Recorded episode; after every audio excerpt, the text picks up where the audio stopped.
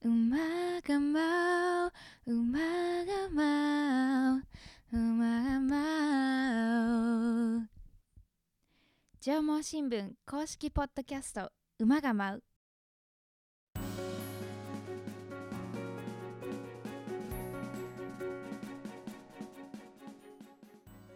この番組は群馬県の地方新聞上毛新聞で働く社員たちの裏話を中心に群馬の今を紹介するポッドキャストです。多彩なゲストをお招きするほか実際の取材現場や紙面イベントなどのエピソードも紹介していきます。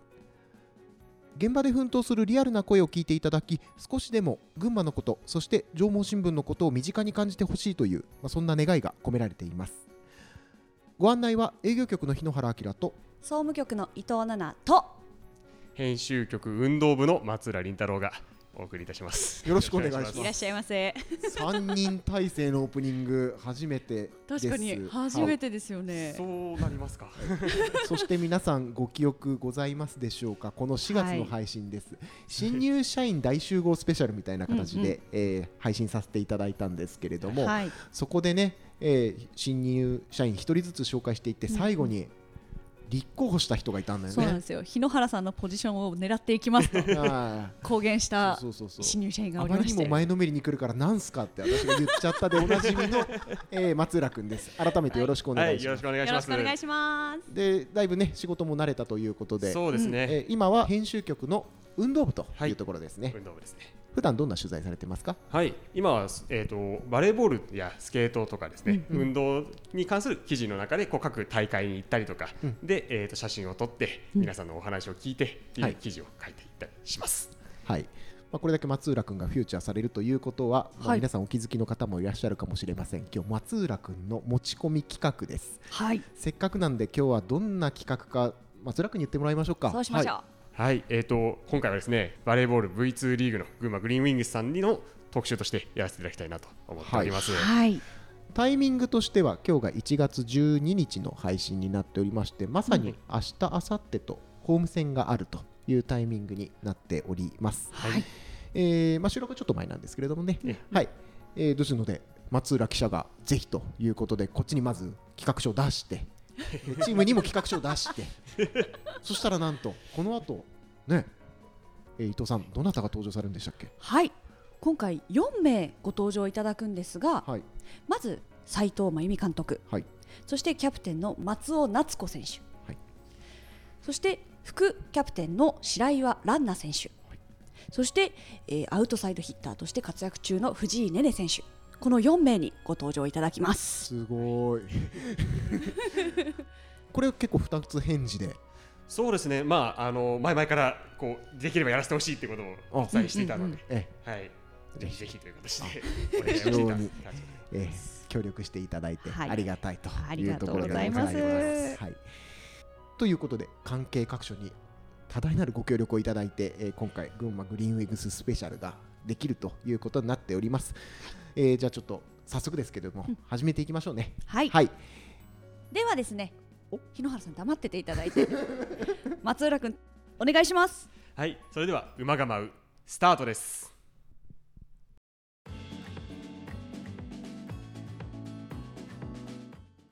それでは本日のゲストに登場していただきましょう。群馬グリーンウィングスの皆さんですということで、まあ、呼び込んでしまったんですが、この後続々やってきます。はいはい、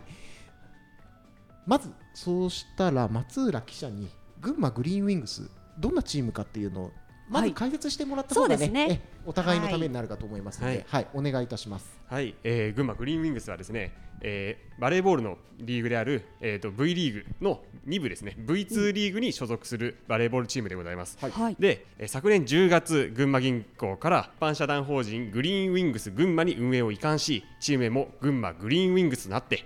ついに新体制移行となりました。はい、い。はいやだからさ、はい。V リーグねバレーボールのがあるよっていうのはもちろん分かってますよ。えーなんかここ半年ぐらいの変化がさ、そうですね。めちゃくちゃ目まぐるしすぎて。追いかけきれてない部分も正直あったりはいします。えで現時点としては群馬グリーンウィングスというチームになって、はい。まあ、3か月ぐらい経っている。そうですね。はい、そしてはいでこの,、まあ、この新体制に移行するのはですね、ええ。ー来シーズンですね2024年から25年のシーズンで発足予定の SV リーグ、まあ、一番上のリーグですね、プロリーグの参戦を目指すためのものになっています。はい。で、えー、と現時点ではですね、えー、と今シーズン7試合を終えておりまして今のところ4勝3敗、えー順位は4位で、えー、と2023年までを終えて24年に突入したというところでございます。はい。はい、というのが今チームの現在地となっております。はい。まあ、そのあたりも踏まそのあたりも踏まえていろいろお話聞いていただければなと思います。はい。はい。はい、ではどんどん紹介していきましょう。はい、ではまずはこちらから簡単に、えー今回登場していただく4名の方ご紹介させていただきます。斉藤真由美監督1971年東京都のご出身です。元バレーボール女子日本代表ということで、えーグリーンウィングスは今季2年目となっております。はい、レギュラーを固定せずポジションにこだわらない全員バレーを掲げており、うん。リベロのクリス選手をセッターに起用したり、うん。新人の選手を積極的に起用するなど独自の采配が魅力ということです、え続いてキャプテンの松尾夏子選手。1994年長野県のご出身です、はいポジションセッターでキャプテン2年目となっております、はい。堅実なトスが特徴的でサイドへのトスが多い印象というメモがあります。これ松浦記者の。はい、そうですね。はい、えーチームの精神的支柱としても鍵を握っていらっしゃるということです。頼れるキャプテン。はい、はい、そして、はい、続いて副キャプテンの白岩蘭奈選手。1996年宮城県のご出身です富山熊本でプレーされた後こちら群馬でグリーンウィングスに移籍されていらっしゃいます。現在2年目ということですね、はい。えー開幕2試合ではチーム最多得点を奪う活躍を見せていらっしゃいまして移籍前のシーズンでは得点王でもあります、はい。はい、そして最後藤井ねね選手。1999年富山県のご出身です。アウトサイドヒッターとしてサイド攻撃の軸を担っていらっしゃいます、はい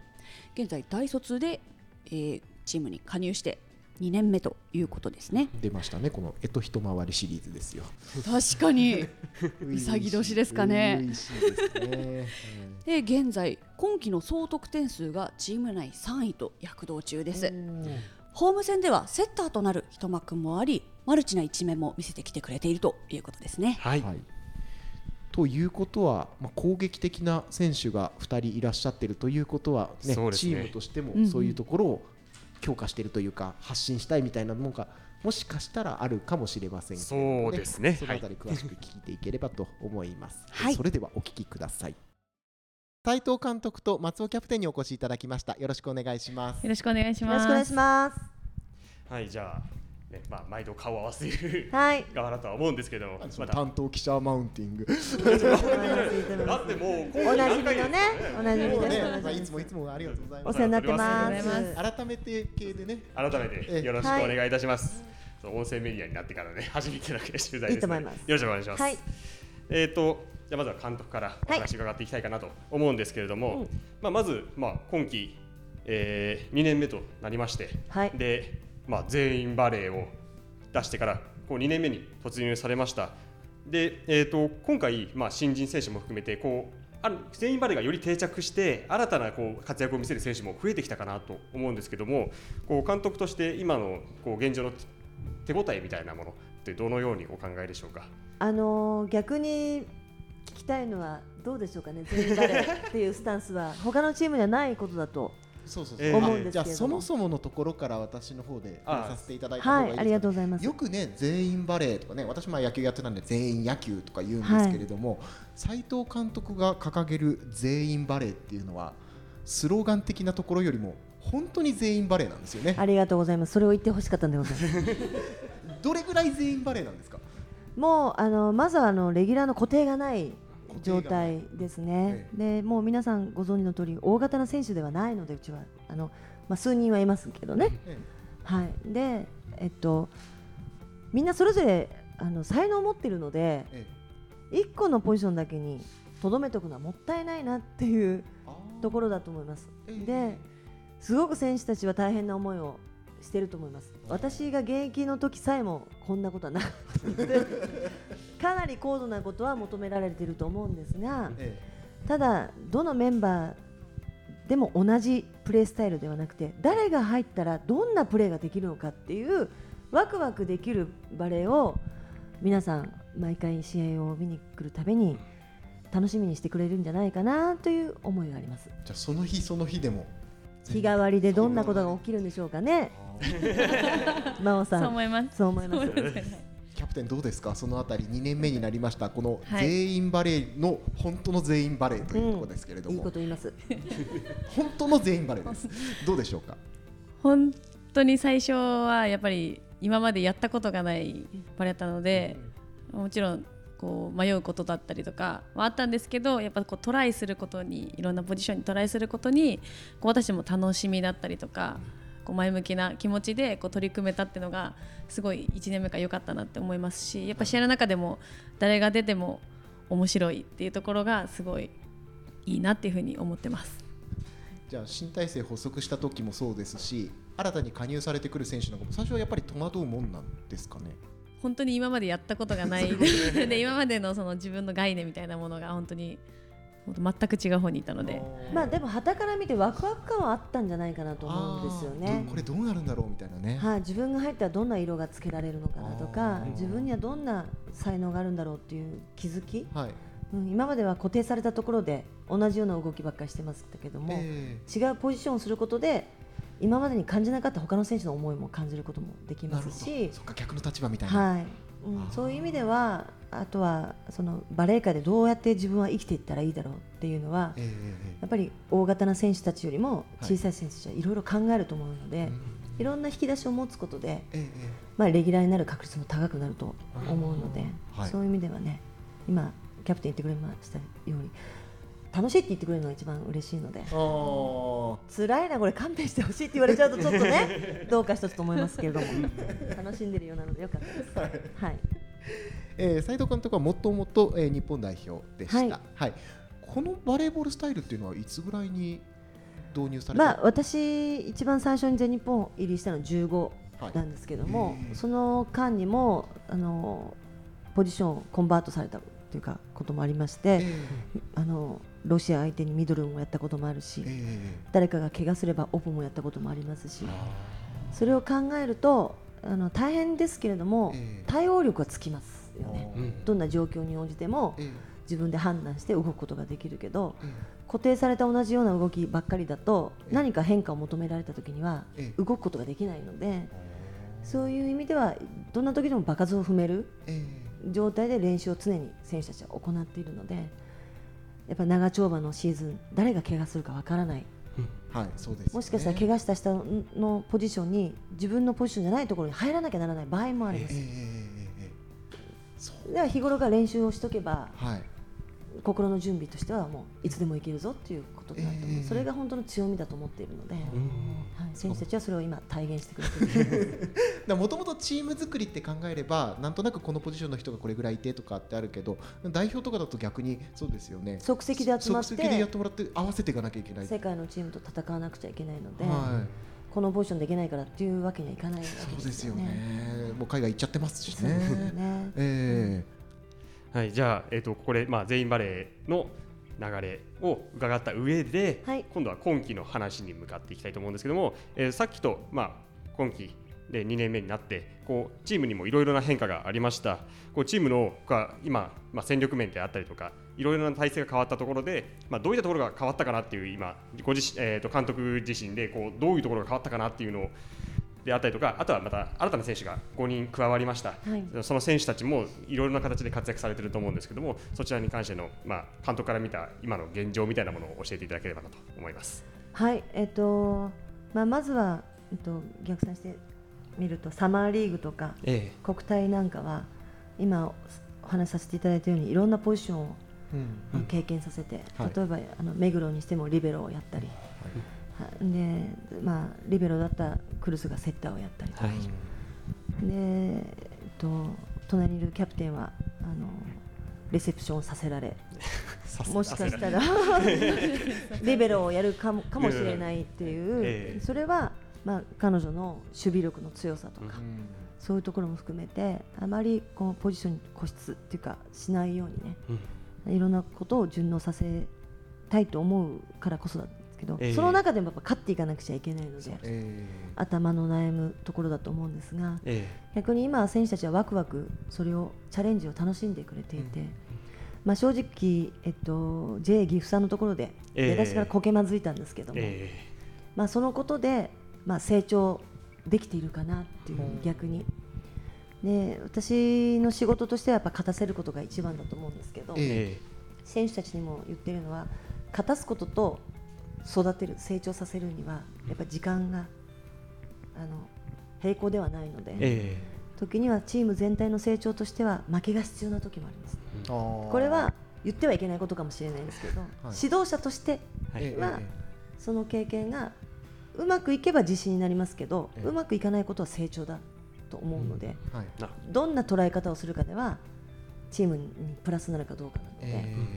結果が出ないからダメではなくて、えはい結果を出すために必要な心の痛みだったのでそれを選手たちが克服して今にあると思うので、ええ。そういう面ではあのフロントも理解をしてくださってあの私たちのチームを応援してくださってる地域の人たちにも愛情を感じますし、えうん、だからこそそれに甘えず、まあ、結果を求めるっていうところでは厳しいことは伝えてます。ね。え いいねが そう。実際こう先さっきから比較してもこうまあいろいろこう、昨シーズンね。そう昨シーズンかはい。ら比較してもこうい。ろい。ろこうまあ新たなかより新たな変化とい。うかこうより全員バレーが浸透したのもあってこう躍動してい。る部分がかなり増えたかなってい。う印象がありますけれどもこう実際選手たちとかさあの試合の流れを見てこう監督から見るとこう今の試合の流れい。い。流れを掴んでい。るところとかってどうい。ったところを感じられますかやっぱり昨シーズン、うん、と私が出会った選手たちはもともと選手、うん、と試合に出る経験がなかった選手たちがほとんど。だと清水選手にしてもえちかちゃんにしてもね。だけど、まあ、戦っていく中で心のタフさを覚えましたしあの今シーズンもちょっと,、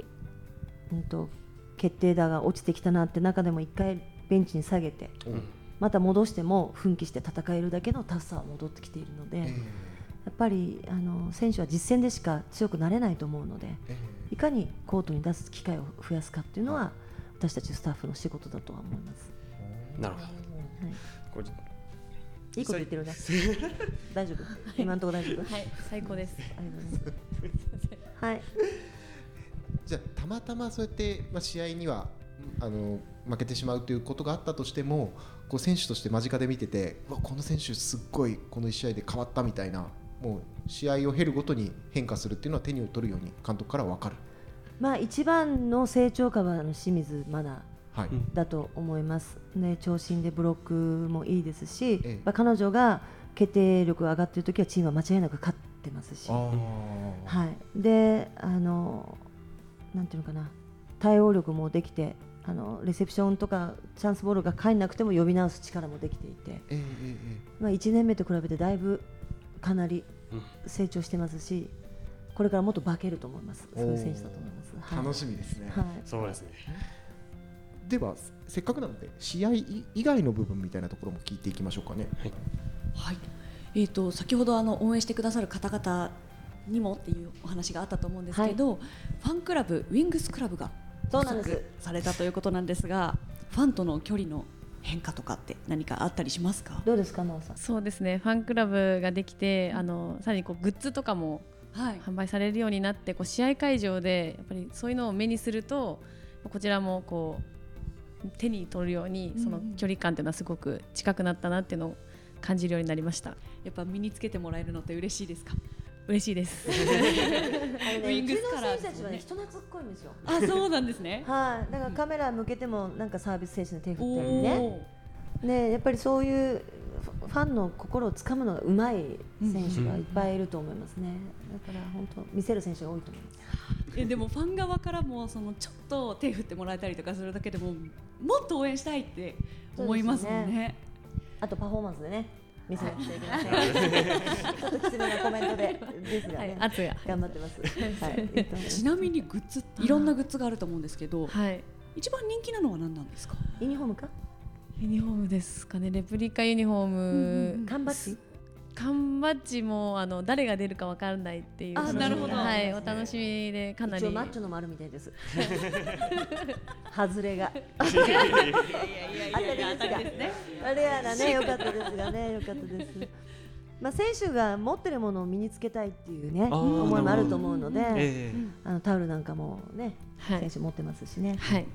うん。会場で応援してくださってるファンの方が身につけてって一番目につくのはユニフォームなんですか？やっぱりそうですね。自分のこう番号があったりするとあすぐあーってなります。やる気マックスだと思います。ええ。ね。あーじゃあもうぜひぜひ応援してる選手の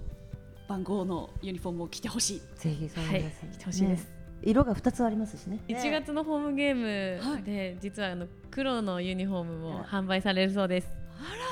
黒もね、シャープに見えていいと思いかっます。こいいですよねそう思います。そう結構ね締まって見えるし、さらにこう体育館の中でも結構こう目立つのもまたいいですよね。はいあとなんかあの野球のなんだ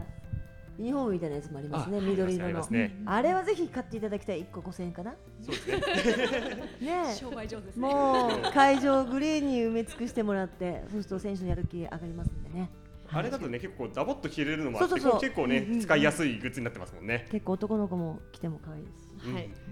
楽しみです。ファンの皆さんにもより一層応援をしていただきたいなって思いしくお願いしまますす。ね、グッズ。じゃあすみませんちょっと戻って担当記者からはい、またもうちょっと深掘り質問でお願いします。すいません。さあこれでまあ今のところ今季7試合が終わりまして、まあもうちょっとで折り返しかなぐらいな位置になってきました。これ実際こう現状では4勝3敗とまあこう少しこう後半に向けて盛り上がっていってるような印象も感じますけども今のところチームの手応えみたいな部分ってどのように感じていらっしゃいますか？はい、あの先ほども言いましたけども負けを通じて学びも得て、うん。でそこから自分たちの強みは何かっていうのをお互い向き合いながら頑張ってます、うん。であのミドルを中心に、はい。で 3D バレーですね。フォワードだけにあの頼らずバックからもあの積極的に攻めていくっていう展開をどれだけ多く作るかが、うん私たちの勝利に近づけられるポイントだと思いますので、えまあ、まずはあの対応力って言いましたけども攻めてなんぼです。そうですまずサーブからどれだけ相手を崩すだけのパワーで攻めてでそこでできればやっぱりあのブロックの得点力を上げていきたいなという思います。やっぱどこのチームも今年はブロックがいいですね。すね。はい、あの最低でも8本、最高で17本ですかね。えはい、だそこはやっぱり私たちも、まあ、小型とはいえ、はいいろんなこう仕組み作りをしてあのそこを高めていきたいなというふうに思ってます。なるほど。これ実際こう J 岐阜戦でさっきあの最最初の開幕戦の時にはこうサーブで攻めていく相手の状況をこう勉強させてもらったっていう話も実際試合後にさせていただいて、実際それも今取り込まれているっていはいうのがすごく分かりやすいのが今の現状だと思うんでよりこうそういう意味では手応えがつかみつつあるのかなっていうのはこっち旗から見てても感じますあ。りがとうございます。せっかくなんでキャプテンの受け止めも聞いてみましょうかあそうですね。はいマッチョも聞いてみたいです。まあ7試合を終えて、はいキャプテン、まあ、キャプテンはより監督からチームを見る目線とはちょっと違う、まあ、同じだとは思いますけれども間近でまた選手たちと並んでプレーしていく上で手応えとかキャプテン目線でいただければと思いますけどどうでしょうか？はい。本当にあの岐阜戦の2試合はサーブで最初は攻められて私たちがこうレセプション崩されていい攻撃ができなかったっていうところから第2戦では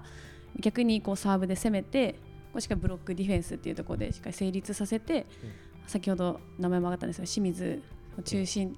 としたそのミドルを中心としたこうコンビバレーっていうのが展開できた結果があの結果だと思ったので、はい。まあ、自分たちのその強みだったりとかいい展開っていうのは自分たちも結構分かってきてるのでそれをいかにこう作り出せるかっていうところがすごい大事になってくるなっていうふうにええ。感じました。じゃあこう掴み始めてこうやっていこうみたいないい空気感がチーム内にはあるっていうような。はい選手たちはいろいろ悩みがうん。あると思うんですよ。えー勝つために誰が出ても納得いく理解をする、えーでもやっぱり本人たちはコートに立ちたいわけですから。そうですよね、うん、それをどうやっぱり自分の心の中で解釈してチームのために徹するかっていうところではいろんな悩みがあると思うんですね、はい。だからあのキャプテンにセッターとてはい。リベロがセッターをするっていうところの心情を考えるといろいろあると思うんですけど、はい。まずやっぱりチームの勝利を優先として仲間のあの活躍成功お互いで喜び合える関係があるからこそだと思うので、ねいいキャプテンなんです。メモによるとねチームの精神的支柱というところになってますんで頼られるいいキャプテンということでしょうか。ね、いやね距離感も近くてねそういう意味ではこうなんだろうリーダーでありながらこうしなんだろう他の選手との距離感も近くてこう親しみやすくもこう支柱としてしっかり支えていくみたいな部分はこう感じ。旗から見てると感じるかなと思うんですけど。ありがとうございます。心がけてることとかってあったりしますか？とにかくそうですねコミュニケーションっていうところではもう本当にみんなと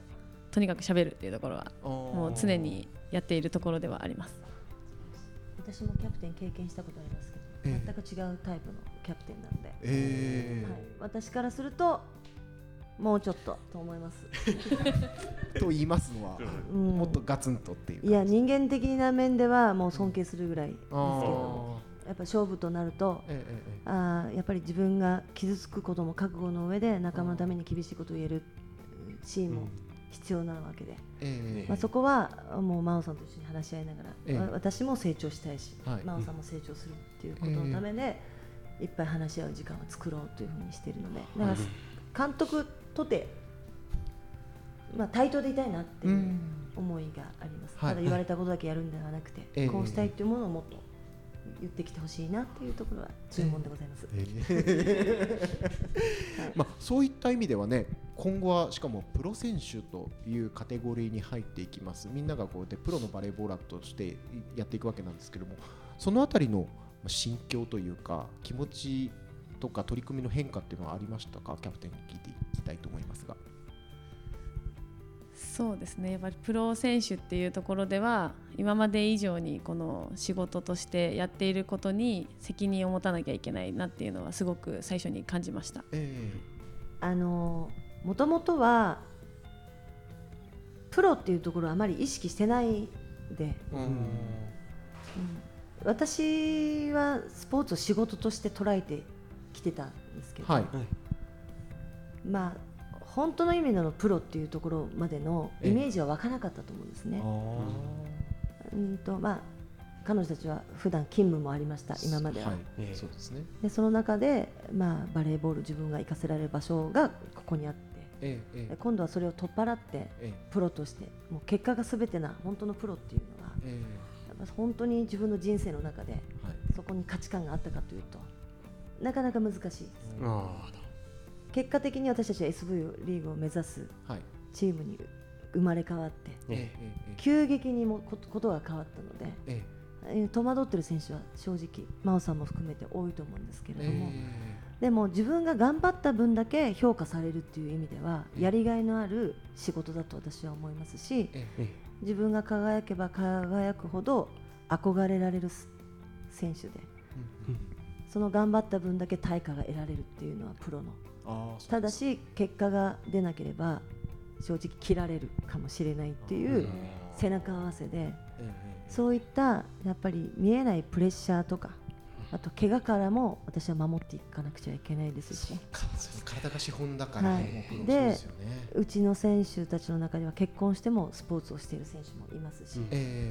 やっぱり自分がやる上ではあご主人の理解家族の理解がありながらもコートに立っている選手もねい。いるとなるといろいろ価値観考え方が違う選手たちが集まっていて、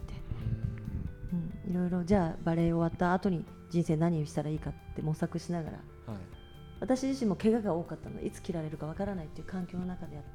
たのはすごく不安があったので。はい。すごく大変だと思うんですよ、本当、そんなに甘くない世界なので、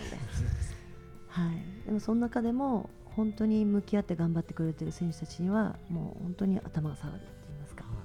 思いなので、なんとかして輝かして結果出させてあげたいなっていう思いがありますし、まあ、確かにね急激に変わりましたからね。本当にはい、この 2, 2ヶ月3ヶ月ぐらいはかなりの大きな変化でしたよね。であとはやっぱりそれを支えてるスタッフ陣えもそれぞれ家庭がありますし、えうん。彼らの生活をやっぱり背負ってるぐらいの覚悟がないとやっぱりスポーツのアスリートっていうのはねはいいけないと思いますのでまあそれを気負わずやりがいだと思ってくれればいいのですが、ね、相手あってのことなんでね。はい。厳しいと思います。急にキャプテンの口数が。いいと思います。慎重でいいと思います。そうですよね。はい。ええ。軽はずみにあのプロになったからっていうことよりもそういうことでうんそれだけ本当に大変な環境なので、こんぐらい慎重になっていいと思います。はい。もう表情を伺うだけでも責任の重さとかそう思います自覚があるからこそそういうプレッシャーとかもあるんだろうなっていうのははい感じますね。そう思います。ありがとうございます。はい。ではちょっと最後になってしまうんですが、今後の意気込みとかファンへの一言をお二人から伺って締めさせていただければと思うんですが、じゃあキャプテンから伺ってよろしいですか？るはい。はい、えっとまあ年明けからこういいスタートが切れるようにこの空いてる週で自分たちのこう課題だったりとかをできるだけこう克服して私年明けからこういいスタートが切れるようにしたいと思いますしこう試合を重ねる中で自分たちをこう超えて成長できるようにこう最後目標を達成できるように優勝に向けて全員で頑張っていきたいと思いますしまず最初こうホームゲームっていうところでまたあの応援に来てくださる方々にもと共にこう勝利を味わえるように全力で頑張っていきたいと思いますので引き続き応援よろしくお願いします。ありがとうございまますす。いいと思います。えよく言えばユニフォームをはい、ユニフォームがもうユニフォームで松尾も満員に、はい、ななれるように松尾選手のユニフォーム自分のも嬉しいですけど、はい、あでもまあもうみんなのもも、はい、うんぜひお願いします。はい。はいえっと、本当に日頃から私たちチームを応援してくださるあのすべての皆様には感謝しています。で今シーズンたとえ優勝したとて入れ替え戦もないという、そうですね。はい、そういう意味では選手の高いモチベーションを維持するのは非常に難しいシーズンでもあるんですけども、まあ、これは私たちはあくまでも通過点で目指すところは SV ではいしかも上がっただけではなくて勝ち続けるだけのチーム作りをしていくのが目標です。でそんな中でもやっぱりまずは目の前にある一つ一つの試合を勝っていってええいい結果でもたらし上に上がっていくかっていうステップをね、はいしていく中でのチャレンジですので、あの諦めなければ終わらない精神で戦い続けていきたいと思いますので、はいぜひ会場にね、はい多くの人が来てくださるのをあの選手たちも待ってますので、ぜひ応援してください。よろしくお願いします。ありがとうございます。ではすいません。本当にお忙しい時間に来ていただきました、えー、斉藤監督と松尾キャプテンでした。ありがとうございました。ありがとうございました。ま。した。では藤井選手白岩選手よろしくお願いします。お願いしおます。願いしますいやーいいですね。松六 松六賞いつもねこうやって取材されてるわけですよね。そうですね。まあでもなかなか二人を同時に相手するっていうことはな多分なかなかないかなとは思うんですけど。ええ。もしあれなら今日2人であのそれぞれ気になってたけど聞けなかったこととかも聞いてもらってもいいかもしれない、はい。えー、とまずそうするとじゃあ藤井選手からはい。お話をお伺いしていくんですけれども今、まあ、チームの中で総得点数3位ということになっておりますが現時点での手応えみたいなものっていうのはどんな感じでしょうか？手応えとしては、ええこうあんまりしっくりきてないというかもう少しこう得点も取っていきたいし、攻守ともにこうもっと貢献していきたいなっていう気持ちの方が大きいです。あー。今シーズンはこれはあの監督の方針だと思うんですけれどもセッターだったりレシーブだったり、まあ、マルチな活躍もちろん見られると思うんですけれどもそういった意味での臨機応変な対応力このあたりはいかがでしょうか？そうですね、えっと、去年、まあ、1年間、まあ、斉藤監督の下でやってえこういろいろな対応力っていうのはこう練習の中とか試合の中でもええ。いろいろ求められることが多いので、ええ。その中では結構ついてきたかなというふうには思います。ええどうでしょうか松浦記者そうですね。実際こうね先日のホーム最終戦といいますか2連戦の中での最後のシーンではねこうマルチな活躍っていうのも光りましたし、まあ監督もかなり評価してらっしゃったように見えたので、でその中でねこう監督との距離感の近さもなかなかあったりして。そういう意味ではこうやはりこうなんだろうまあ持ち前の明るさを含めてこう活躍してるかなという印象が強いですね。まあ、基本的にはアウトサイドヒッターということで、サイド攻撃の軸を担うということですね、はい。えー得点パターンとしては広がりというのはどんどんできているような感じなんですかね？そうですね。結構こうセッターが3人いるということで、えこう普通だったら1人のセッターとずっと合わせるっていうことになってくると思うんですけど、ええ。3人セッターいることによって、ええ。こうセッターとのこう違うパターンの攻撃だったりとかこう他のスパイカーこのチームのスパイカーよりかはこういろんなパターンだったりいろんなテンポだったりっていうのはあるかなというふうに感じます。そういう複数セッター制って結構多いんですか？今。あまりないですね。ま聞かない。やはりこう全員バレーっていう要素でこうセッターなかなかやってなかった今までの選手もセッターやるようになったりとかっていうのもあってこうかなりこうセッターどこことごとのこう特色が見えるのがこのチームの一つ強みでもあるかなとはい。思いますね。そういうことですか、はい、具体的に藤井選手どんなとこ見てみたい見てもらいたいみたいなのありますか？やっぱりこうセッターによってもスパイカーの生き方が自分もそうだし他のスパイカーも生き方が全然違うので、ええそういうところは見ている人も楽しんでもらえると思うしえこう自分自身もこうセッターによってはい。こう生き方が違うなっていうふうには感じるのでそこもまあ試合では注目してみていただきたいなと思います。例えばどんな例えば？すごい全然あのセッターとの連携っていうのがバレーボール経験的に非常に。そうですね。私もほとんどやったことがないのでなんかどんな風に違いが出てくるのかなっていうのはなんか具体的にありますか？なんかこう例えばクリス選手だったら速いトスが得意だし角谷選手だったら自分は結構バックアタックがすごい合うしえ。松尾選手だったらこう遠いところに飛ばすトスが得意なのでそういうところでこうセッターの得意によっても自分の何ですか合うコンビがまた変わってくるなっていうのは感じてます。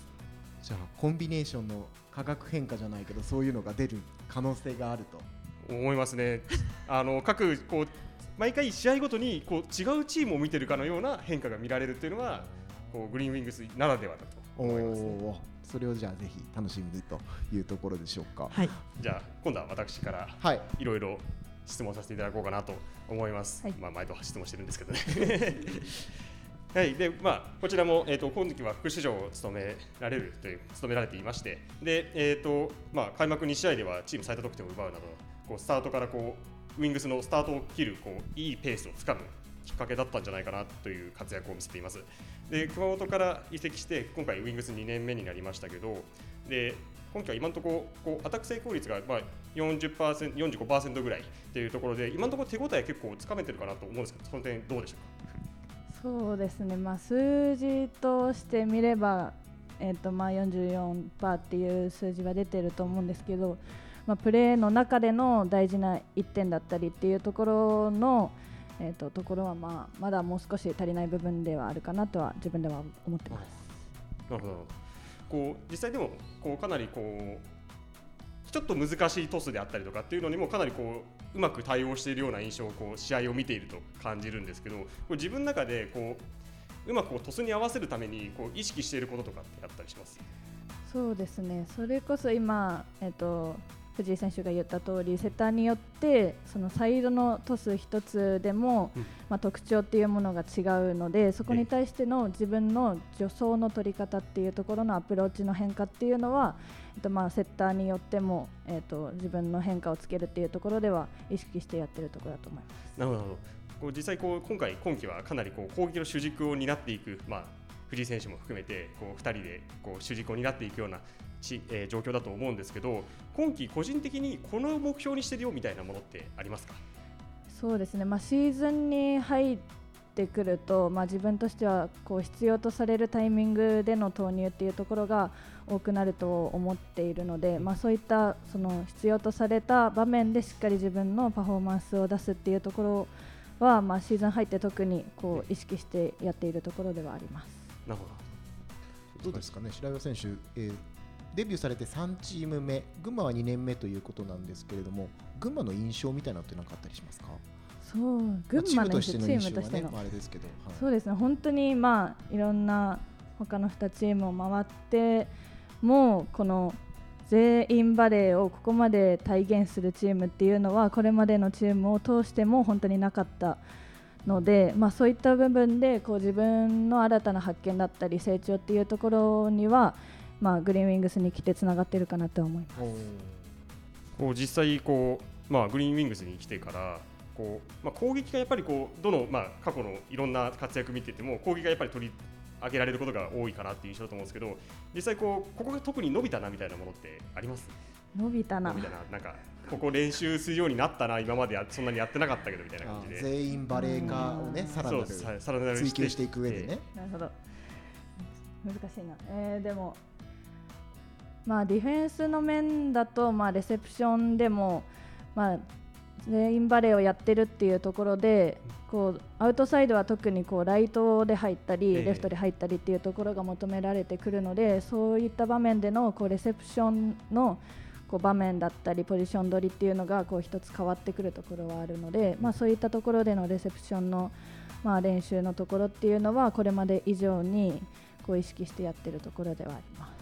やっぱりこうレシーブとかちょっと強みになあ強みというか変化してきた部分になるってことですかね。はい、これまで以上にはもっと頑張りたいと思います。はい、お聞きしてもよろしいでしょうか？はい、あの何やら事前にいただいたメモの中で V リーグ全体でも白岩選手のファンが多いっていうふうに伺ってるんですけど、とにかくなんか最近グッズが売れたっていう噂そうなんですか？そう。その現在の心境ってぶっち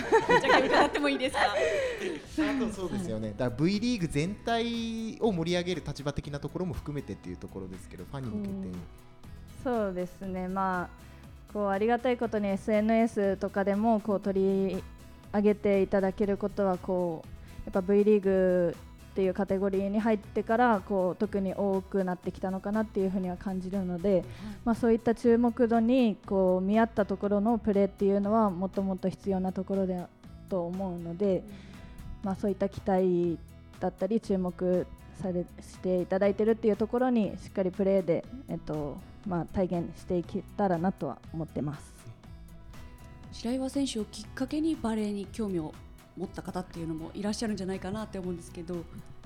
そうですね、まあ、SNS のコメントとかにでもこう本当にバレー選手っていうカテゴリーというよりかはこう個人としてこうグリーンウィングスも知っていただいてっていうところの、まあ、きっかけに自分もなれればいいなと思ってるので、まあ、そういったところもしっかりこうちょっと自分は SNS のところにちょっと疎くて ちょっと 他の藤井選手とかよりはちょっとあのそういった活動が今こう活かせてないので ちょっともう少しそこは頑張りどころかなとは思ってます。はい、今はプレーで返しているはい、気持ちです。はい、もう、ね、移籍前の21、22シーズンではね、得点王ということでしたからね、そういった意味での、まずはプレーで、はい、そして試合を見に来ていただいてというところですかね。藤井選手は、まあ、大卒で2年目で、まあ、今、群馬が1チーム目はいということですよね。はいまあ、プロ選手になるにあたってこう、まあ、さらにこういろんな形でこう結果であるとか、まあ、ファンとの距離が近くなったりとかいろいろ、まあ、今チームにいろんな変化が起きているところだと思うんですけど、こう今自分でチームにいるにあたっていいる状況でこうその変化みたいなものでこう戸惑ったりとか逆にこうすごいポジティブに捉えられている部分とかってあったりしますか？えーっとやっぱり今年からこうファンの方こうコロナが明けたっていうのもあって、ええ。ファンの方とのこう距離がすごい縮まったので、まあ、ファン感謝祭でこう触れ合った時もそうだし、え試合が終わって「お疲れ様ってすごい声かけてくださったりとか、なんかこうそういうのを感じるとあバレーボール選手やってんだなって。なんかそういうところで結構実感して。でもこうシーズン始まってから負ける試合も結構あったと思うんですけど、そういう時もすごい温かいおお言葉を、まあ、いろんな方がくださったりとか、でも勝った時は勝った時ですごい一緒に喜んでくれたりとかで、えすごいファンの方のありがたみはすごい感じてます。えなるほどなるほどそうですねホーム戦の後とか、まあ、この間の開幕戦の時もそうですけどこうかなりこう、ね、あの選手の出待ちじゃないけどファンの方待っていてくださることも多くなりましたもんね。はいそう横断幕が掲げられたりとかね かなりよく見られるようになりましたよね。はい。ではそろそろお時間ということですので最後にお二人ともはい意気込みを聞かせていただければと思います。藤井選手からお願いします。ホームゲームではいつも見られないこう選手の新たな一面だったりこうイベントもたくさん用意しているので、まあぜひ会場に足を運んでいただいて私たちの魅力をたくさん知っていただきたいです。応援よろしくお願いします。ありがとうございます。白岩選手もお願いします。はい、えっ、と今シーズンっていうかこの移籍先のホーム大会からえっ、と応援の応援が変わったので、はい。ちょっとそこの楽しみっていうのもファンの方々も増えたのかなって思いますし、えっとグッズ販売などもこう行ってるので、えっとまあこうグリーンウィングスならではのこう応援だったり、えっとグッズでの楽しみ方だったり応援の仕方っていうのはこう去年からもやっているところだと思うので、まあ、そういったところも含めて、えっと、グリグリーンウィングスらしさっていうところを出して、えっとまあ、試合の中でもこう来ていただいた方に楽しんでいただけるっていうところはこう一番体現できるチームなのかなと思いますので、えっと、ぜひ会場にお越しいただければと思います。ありがとうございます、えーではちょっと駆け足ではあったんですけれどもいずれも攻撃の主軸を担うお二人ということで、はい。はい。じゃあ本日ありがとうございました。ありがとうございました。馬が舞う馬が舞う縄文新聞公式ポッドキャスト馬が舞うそろそろお別れのお時間です。ありがとうございました。ありがとうございました。ありがとうございました。最初から最後までありがとうございます、ありがとうございデビます。ュー戦にしてはなかなかね、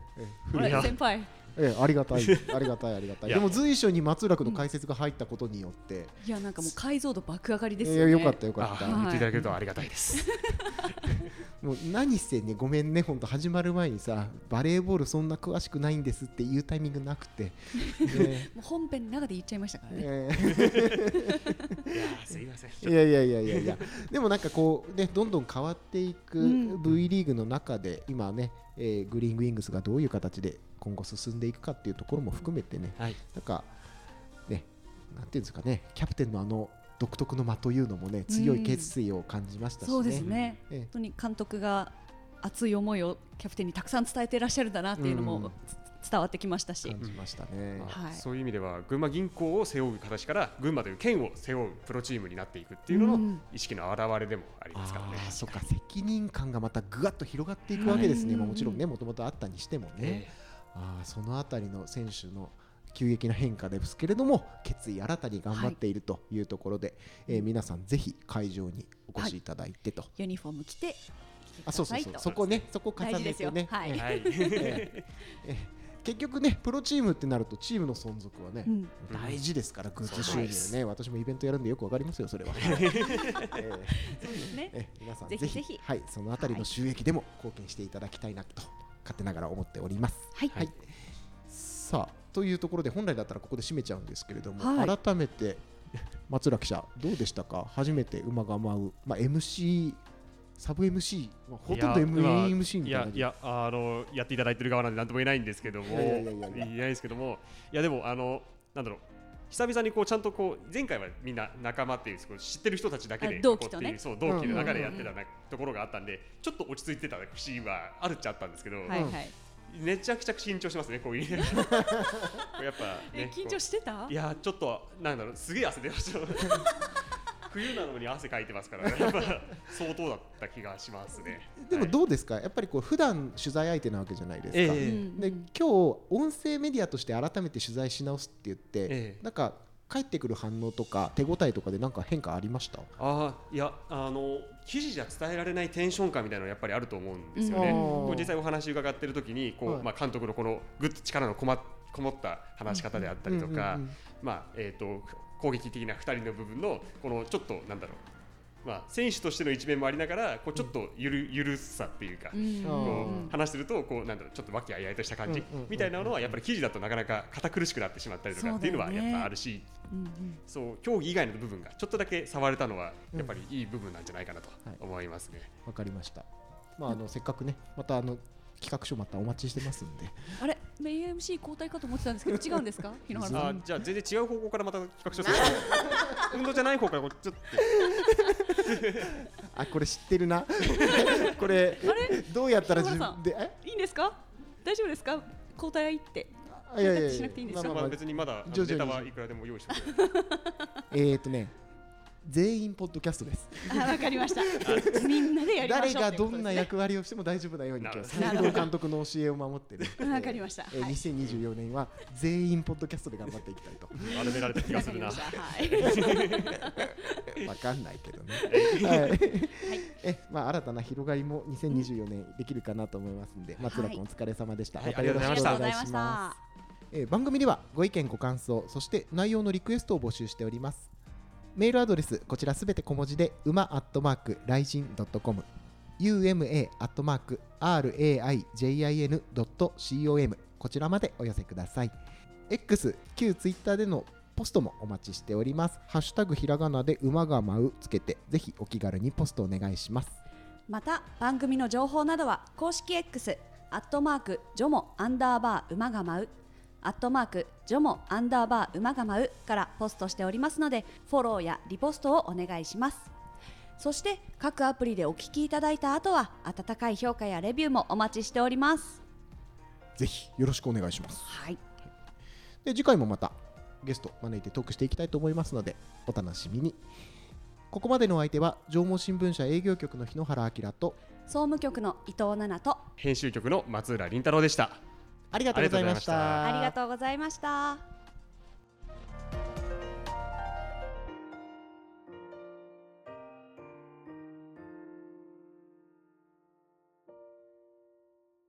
縄文新聞公式ポッドキャスト馬が舞う